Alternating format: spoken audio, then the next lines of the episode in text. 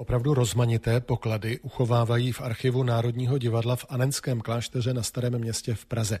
Představte si třeba, že tady mají i etiketu od síra. Asi to nebude jenom tak ledajaký sír, říkám si. A víc zcela jistě vysvětlí archivářka naší první scény Marie Hradecká. Ano, máme tady faksimily etikety smetanového síra Elčovického, který vyráběl na svém statku v Elčovicích eh, v Jižních Čechách architekt Josef Zítek a dodával ho do Prahy. No, to je mi zajímavé. Josefa Zítka známe jako slavného architekta, stavitele budovy Národního divadla, tedy té budovy, která byla vybudována před požárem roku 1881. Ano, On vyhrál tehdy soutěž na stavbu Národního divadla. Nebylo to jednoduché, protože pozemek, na kterém měla stát ta nová divadelní budova, byl velmi atypický a je velmi atypický. Ta stavba se táhla, trvala hodně dlouho, celých 13 let. Proč to trvalo tak dlouho, těch 13 roků?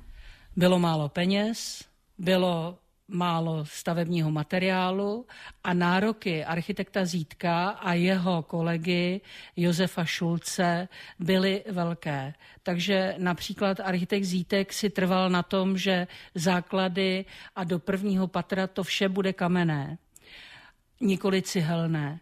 Scháněl se materiál, ale hlavně, myslím, že hlavní důvod byly peníze. Nakonec eh, právě tato budova v roce 1881 vyhořela. Mluvili jsme o tom i v našem eh, pořadu.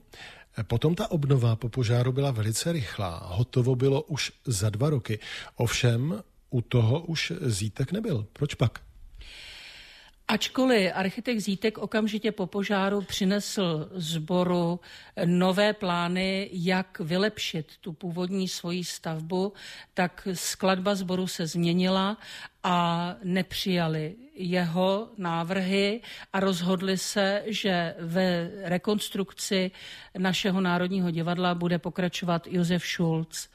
Takže tehdy bylo víc peněz, a proto ta stavba pokračovala tak rychle. Tedy Josef Schulz, který spolupracoval eh, se Zítkem na té původní budově, který je mimo jiné také architektem třeba Národního muzea. Traduje se, že mezi Zítkem a Šulcem díky tomu vzniklo nepřátelství. Je to pravda? Myslím si, že ne. Když se díváme do různých análů, tak eh, jak by mohlo být nepřátelství mezi Zítkem a Šulcem, když Zítek ze svého panství Velčovicích sděluje, že se mu právě narodil první syn. Taky architekt Schulz se držel přesně dispozic eh, a konzultoval s Josefem Zítkem vše, co bylo při rekonstrukci potřebné. Takže myslím si, že jenom to vzniklo z toho, že architekt Zítek přeci jenom se trošku cítil uražený, že nepřijali jeho nové plány a hlavně oni mu dlouho dlužili za jeho odvedenou práci.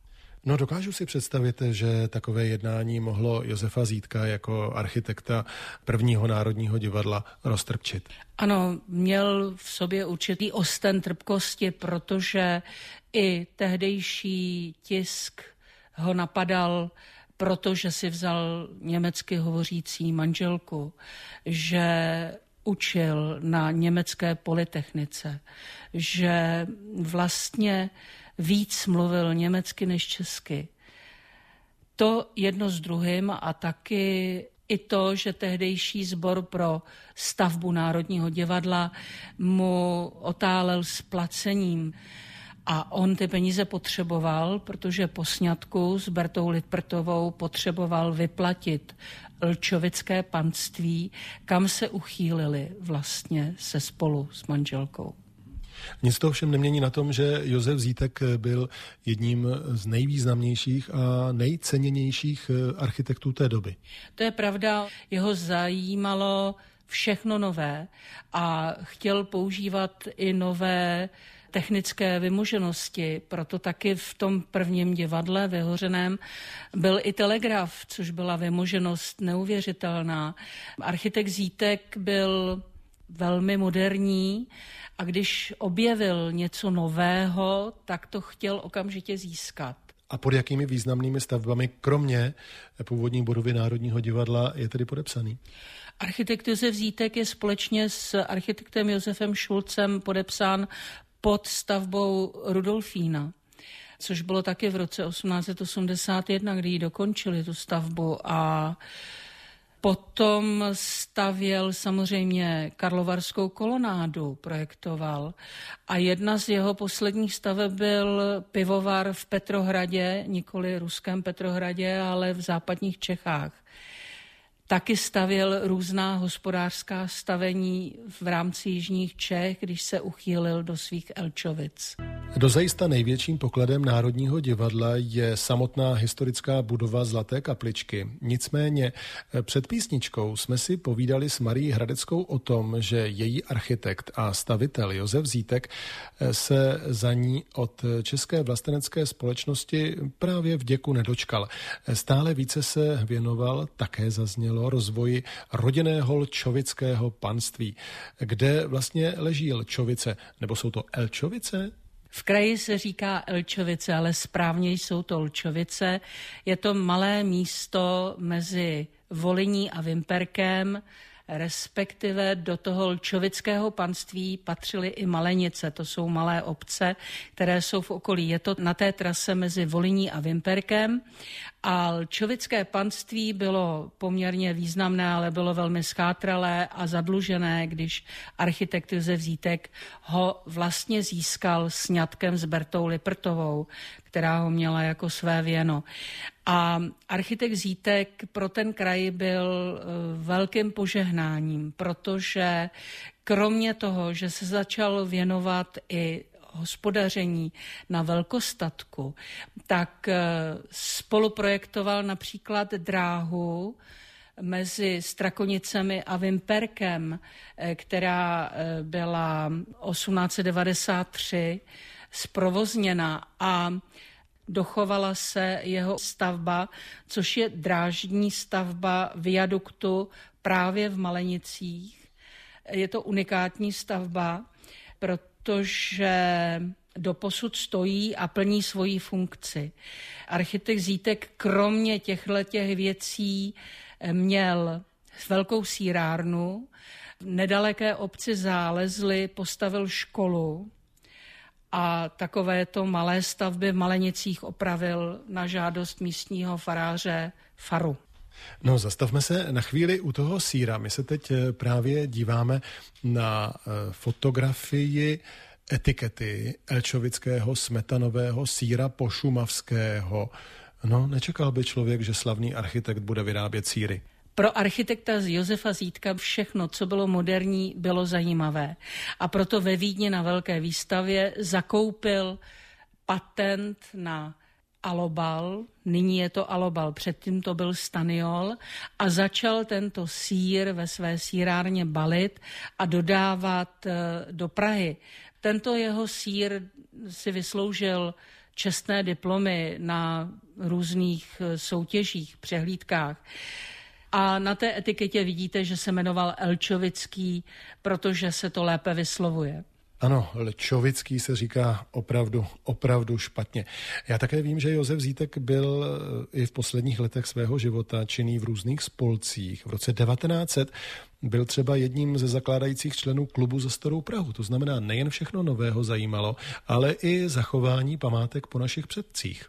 Ano, architekta Zítka rozčílila velká asanace, která nastala kolem roku 1900 a proto se stal okamžitě jedním z prvních členů klubu za Starou Prahou. Například architekt Zítek byl taky jeden z těch, který dozoroval snahy o znovu vyrobení a postavení trik na budovu Národního divadla.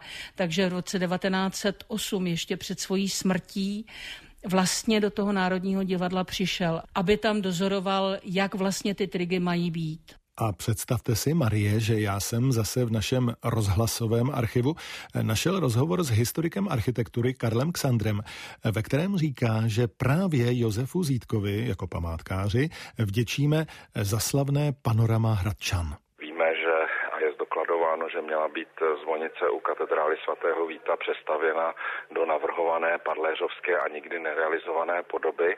A Josef Zítek řekl, že prostě pokládá Volmutovu báň, tedy tu zelenou zvonici, která zakončuje to torzo té gotické věže za nesmírně cenou a že je potřeba zachovat to renesanční zakončení té gotické zvonice. A jeho názor eh, zvítězil a díky tomu vlastně ten pohled na Pražský hrad máme dodnes takový, jaký máme. Jaké byly vlastně poslední roky jeho života? Byly eh, poměrně čilé, protože jezdil mezi Prahou, kde stále ještě učil, a svými Lčovicemi. V roce 1908 byl povýšen do šlechtického stavu, získal titul barona a e, Například tady máme v našem archivu jeho legitimaci penzisty z roku 1908 na dráhu, vzhledem k tomu, že se spolu podílel na stavbě té dráhy mezi Strakonicemi a Vimperkem, tak máme tady tu jeho legitimaci z roku 1908 vystavenou v Praze 3. července 1908 a stála 5 korun. Máme tady i pětikorunový kolek. S touto legitimací mohl jezdit prakticky po celém tehdejším Rakousko-Uhersku. To, co se ve škole neučí o staviteli Národního divadla architektu Josefu Zítkovi, jsme si dnes vyprávěli v pokladech Národního divadla. Příště odhalíme zase tajemství Hinajsovy opony.